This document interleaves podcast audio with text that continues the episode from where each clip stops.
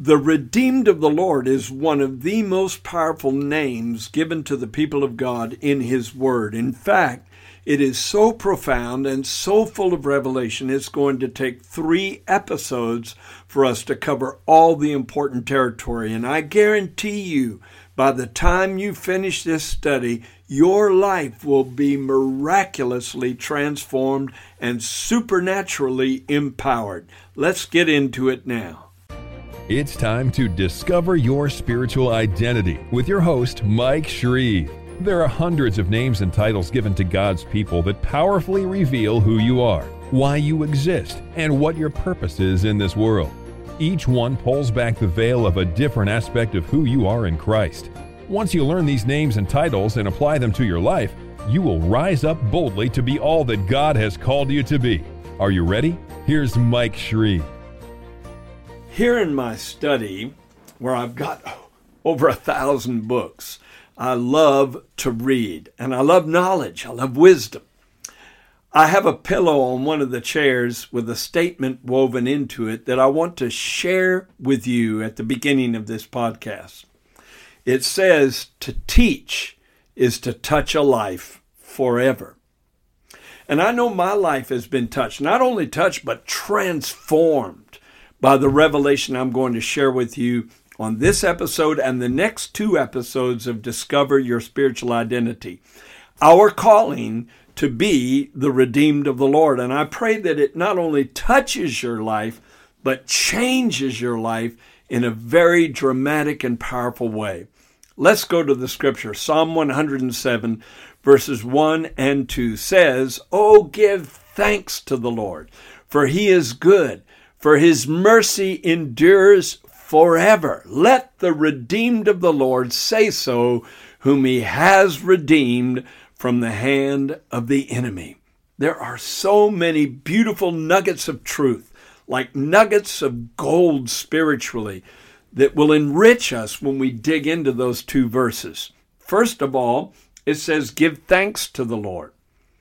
Did you know in Old English, certainly not how we use it today, but in ancient times, the word thank was the past tense of the word think. Just like you drink today and drank yesterday, or maybe you stink today and stank yesterday. I say that tongue in cheek.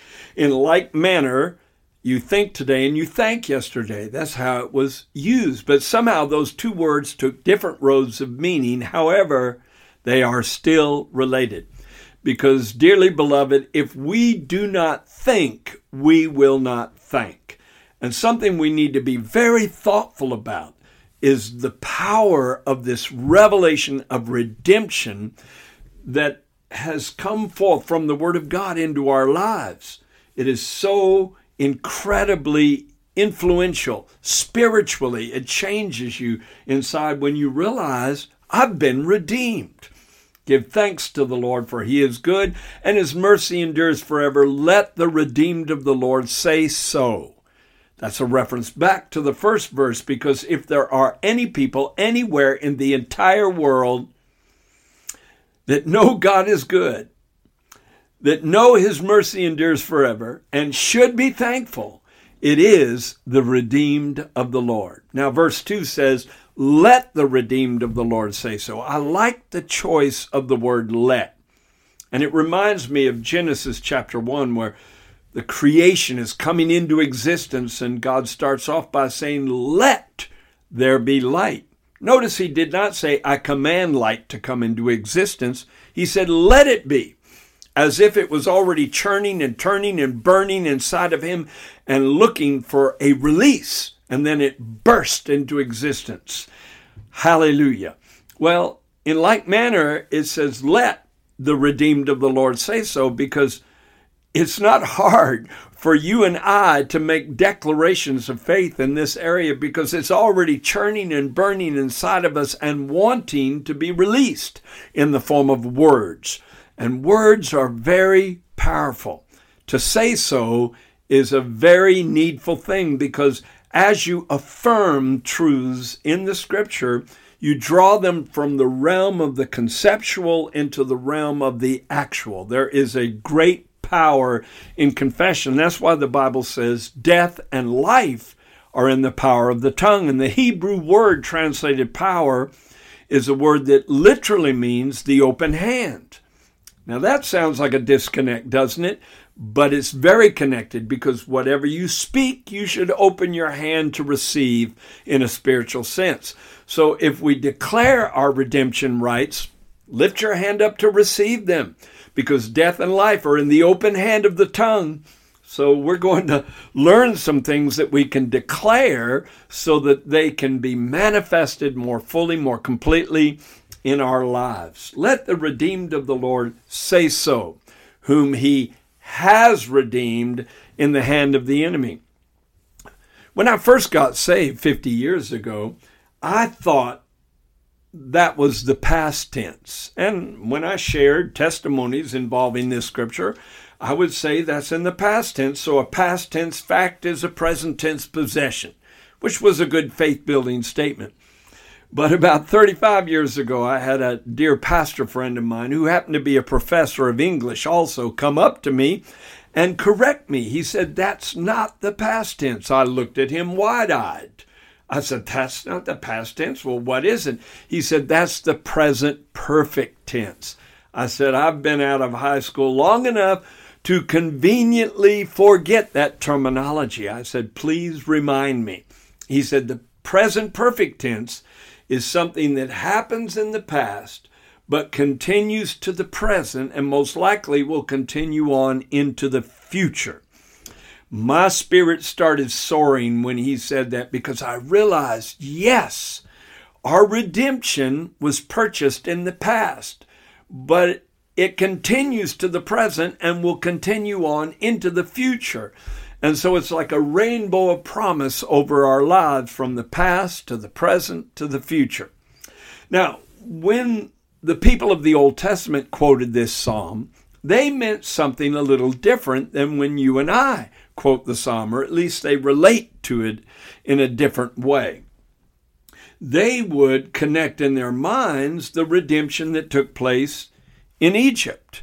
And they would rehearse how God did that supernatural thing of delivering them from the bondage they were in in the land of Egypt as a way of saying, if God did it then, he can do it again. Whatever God has done, he's still capable of doing something on the same level of power and might and miraculous manifestation. That's really what you're saying because God is the same yesterday, today, and forever. So they would relate back to the tremendous night where a redemption price was paid for the Israelite people that involved the slaughter of lambs. There was a lamb for a household. Every Israeli household slaughtered a lamb and put the blood on the upper doorposts and the two side posts. I tell people that's the greatest mass prophecy that's ever been given because unknown to them, when they dipped the hyssop in lamb blood and applied it to their homes, to the door of their homes, they didn't know it, but they were making the sign of the cross and prophesying of a greater lamb to come who would redeem us on a much higher level. But that night, because of that blood covering, the price of blood that was shed, they were protected in their homes when the destroyer went through the land of Egypt. And then, of course, what followed. They left the land of Egypt. They were thrust out by Pharaoh. God opened the Red Sea. Miraculously, they passed through. It came crashing in on the enemy, and they went on into the wilderness and then on into the promised land 40 years later. So God delivered them. They were redeemed from the bondage of Egypt. And when they looked back to it, faith was increased that God could still move in their lives in dramatic way. Now we look back to a hill called Golgotha. Of course, we're reminded of what God did in Egypt, but what's more important to us is what God did on that hill that's been called Calvary as well. Golgotha means the place of a skull where the Lord Jesus Christ took upon himself the sins of humanity, and that's when we were redeemed. Now, I believe we're at a point where I need to really define this word. So let's do that. To redeem means to buy back that which has been lost, stolen, sold, or forfeited. Four things. To redeem means to buy back that which has been lost, sold, stolen, or forfeited. And really, all four of those fit the scenario of our lives because all of us were lost at one time or another lost in our sins, lost in the delusion and deception of this world, lost with regard to who we were, what our identity was, why we're alive, what we're supposed to do in this world, how can we get back to God. We were lost, but then the Redeemer came into our lives. And then to redeem means to buy back that which has been sold. Because the Bible said we are have sold ourselves for nothing. In other words, we sold our souls, we sold our our stability mentally and our stability emotionally for temporary indulging in sin that brought havoc and chaos into our lives. We sold ourselves, but He came to buy us back. And then to redeem means to buy back that which has been stolen because the devil and his demons enter into the lives of human beings to steal, to kill, and to destroy to steal our joy, our peace, our virtue, our morality, our strength. And Jesus comes to redeem, to restore that back to us. In fact, in the very beginning, the enemy stole from Adam his most precious possession, which was godlikeness. He was made in the image of God. And his second most precious possession, which was dominion, his position of authority in this world. And the Redeemer has restored both of those things back to us in this new covenant who have been redeemed. We've received the image of God again, and it's working its way into our character, and we've received dominion again, the very dominion that Adam lost. To redeem means to buy back that which has been lost, stolen, sold, or forfeited. In other words, you forfeit the right to a certain thing in your life.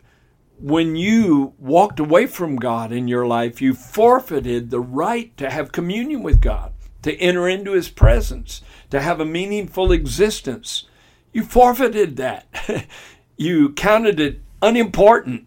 But even though you gave up the most precious possessions you had, or the precious potential that you had for those possessions, your Redeemer loved you enough to come into your life and bring all of that back and to restore you. Now, to be redeemed means to be loosed away from bondage, to be set free from captivity.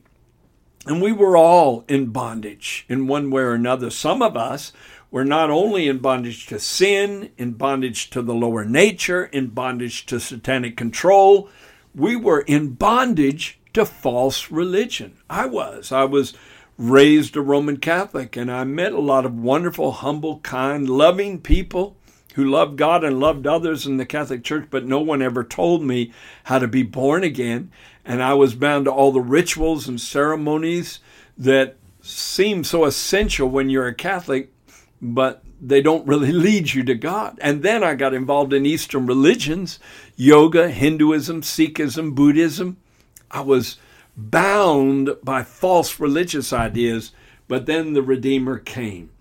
Now, I believe in something called the law of first mention. And that is a law biblically that when you find an important concept first mentioned in the Bible, many times a precedent is set or a certain foundational understanding of that concept is given. And I believe that's so in the case of redemption. The first time it's mentioned in the Bible is Genesis 48 16. Jacob, the grandson of Abraham, is praying for his grandsons, Ephraim and Manasseh, the sons of Joseph. You have Abraham, Isaac, Jacob, and now Joseph brings his sons, Ephraim and Manasseh, to Jacob, his father, their grandfather, for him to pray the Abrahamic blessing on them, which was transferable. It was a covenant relationship with Yahweh, the God of Abraham, Isaac, and Jacob. And listen to what was spoken. Listen to the prayerful declaration. See, Jacob said so. He made a redemption proclamation over his grandsons. He said, The angel who redeemed me from all evil bless the lads. What a powerful moment.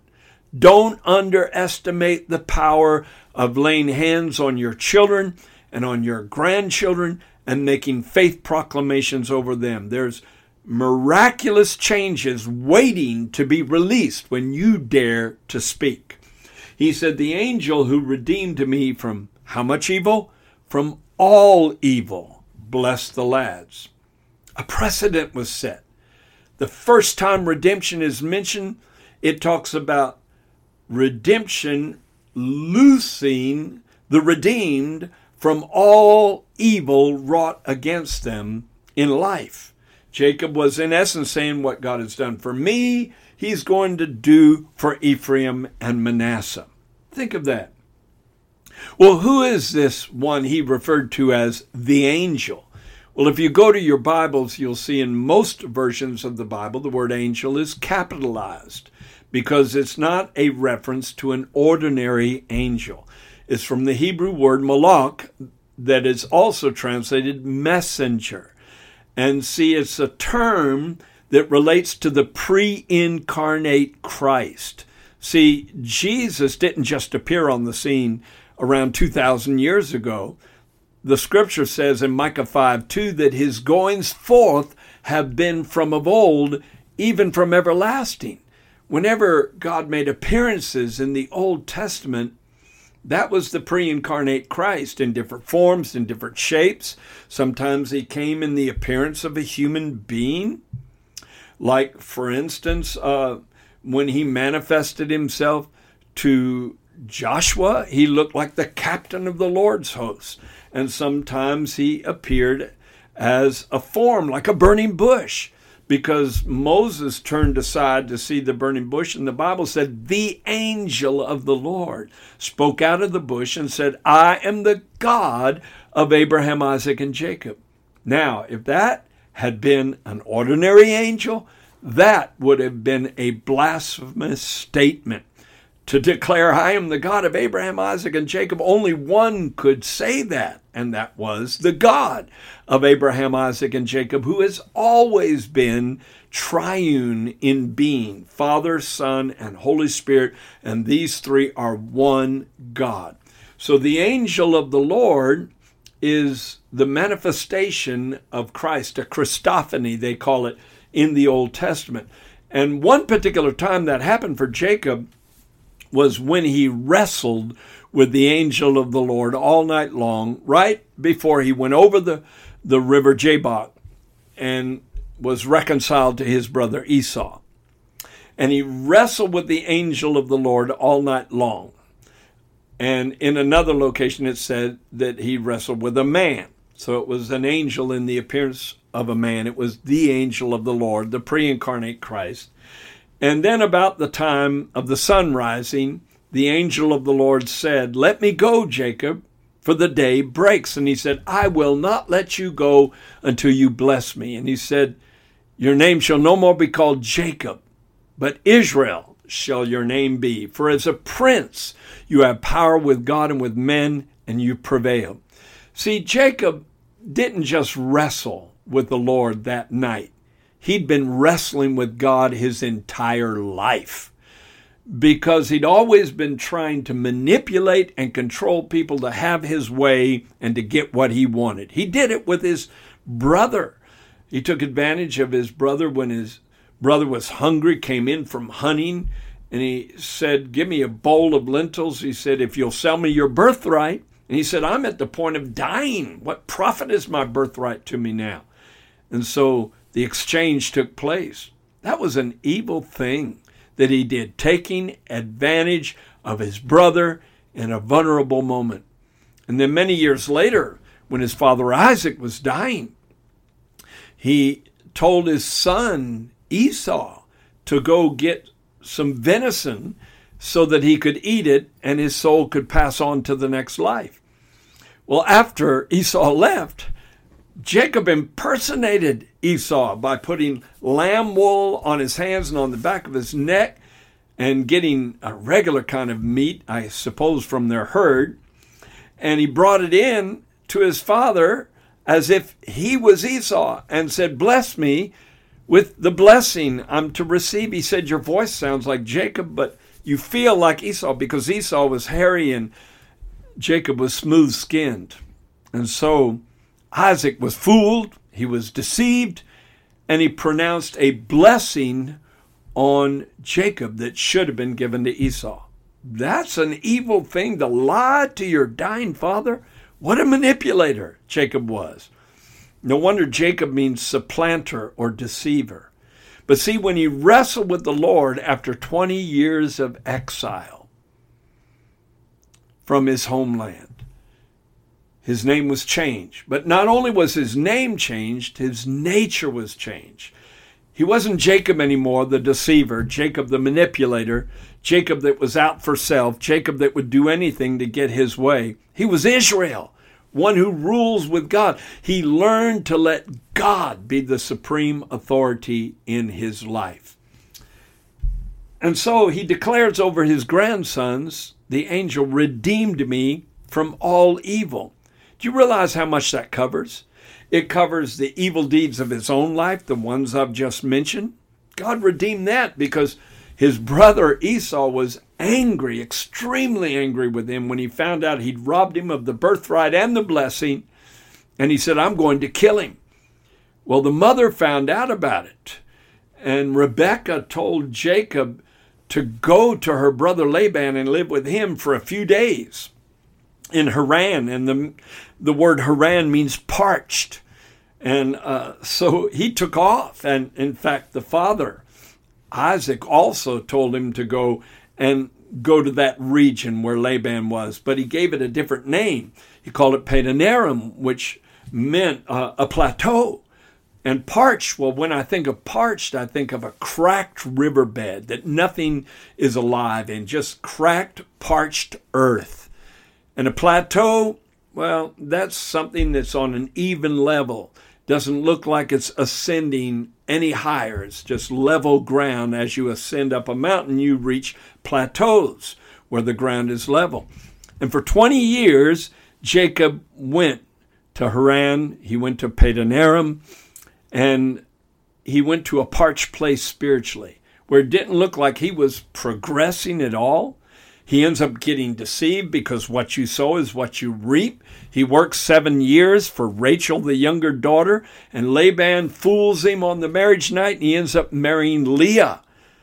Not the one he wanted to marry. But God even redeemed that because Leah gave him six sons, and one of them was Levi, and the other another one was Judah. Levi was the forefather of the Levitical priesthood tribe. And of course, Moses and Aaron came out of the tribe of Levi, the great deliverers that brought the children of Israel out of the bondage of Egypt. Praise God. They never would have existed had not Jacob married Leah. But God redeemed that situation. And of course, another son was Judah. And out from Judah came the line that eventually brought forth the Lord Jesus Christ himself, who was called the Lion of the tribe of Judah. So that never would have happened had not Jacob made his errors that caused him to have to flee for his life. And he went to a land where they took advantage of him and fooled him and deceived him and all this negativity but he said, The angel of the Lord redeemed me from all evil. And then the family got completely dysfunctional. There were 12 sons, and 11 of them plotted against Joseph to kill him. And of course, sold him into slavery. And you know the story how he got down into Egypt, and Joseph was falsely accused by the captain of the guard's wife, ended up going to prison, prophesied to the butler and baker, but then Two years later, Pharaoh heard about this one in the dungeon that could interpret dreams. And he became the prime minister over all the land of Egypt and ended up bringing Jacob, his father, and all of his brothers and all of their families down to Egypt to be in a safe place during seven years of famine. No wonder Jacob could say, The angel who redeemed me from all evil, because all the dysfunction, all the evil, all the terrible things that happened in his life, somehow God got his fingers in it. The Redeemer got involved in it and loosed him away from the negative results and implanted in him positive outcomes from the things he had faced in life. That's the one you're serving as well. That's the one you know as well. I'm going to give you just a few more thoughts. I'm going to go to the next time the word redeem appears in Scripture. It's Exodus chapter 6, verse 6.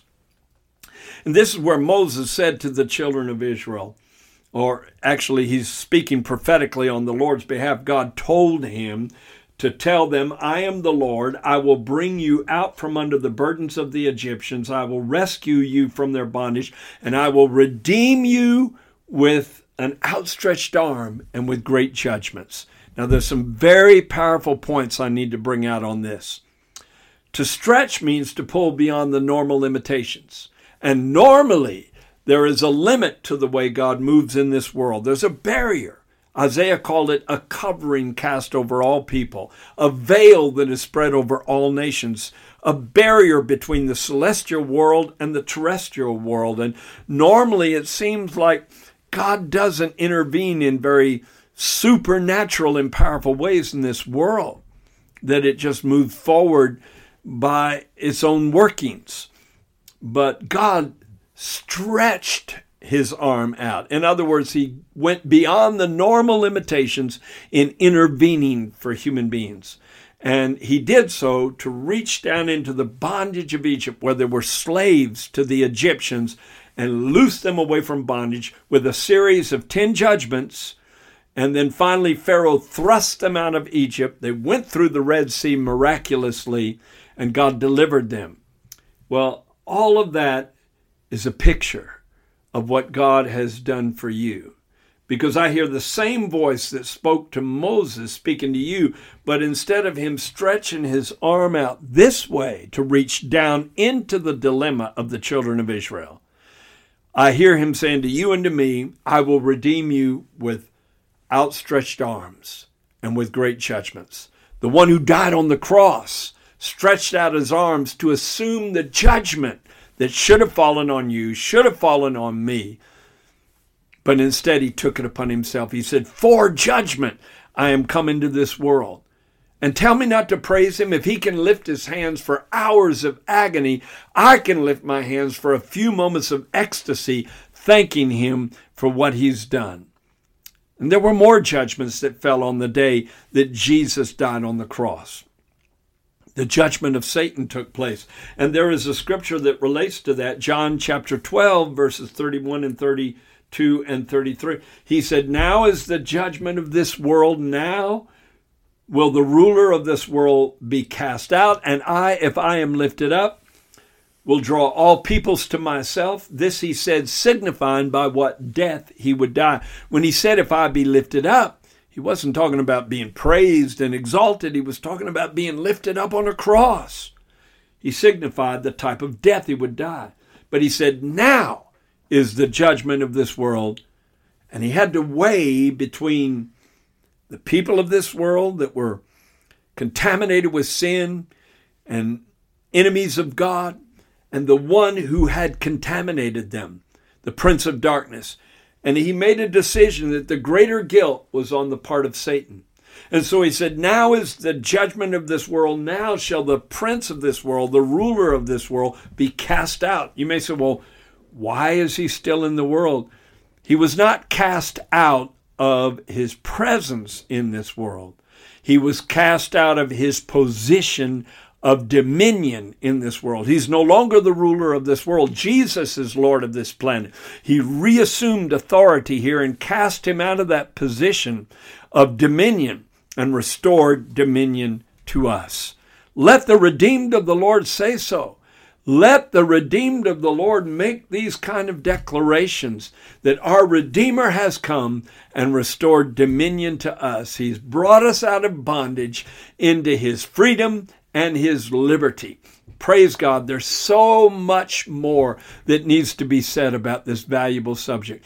But just on the basis of what I've said in this particular episode, I believe you can live in victory all week long. And if you want to know more about your redemption rights, you should get a copy of Who Am I? Dynamic Declarations of Who You Are in Christ, the book that I've written that covers 52 of the names God has given His people. And one of them in that book is the redeemed of the Lord.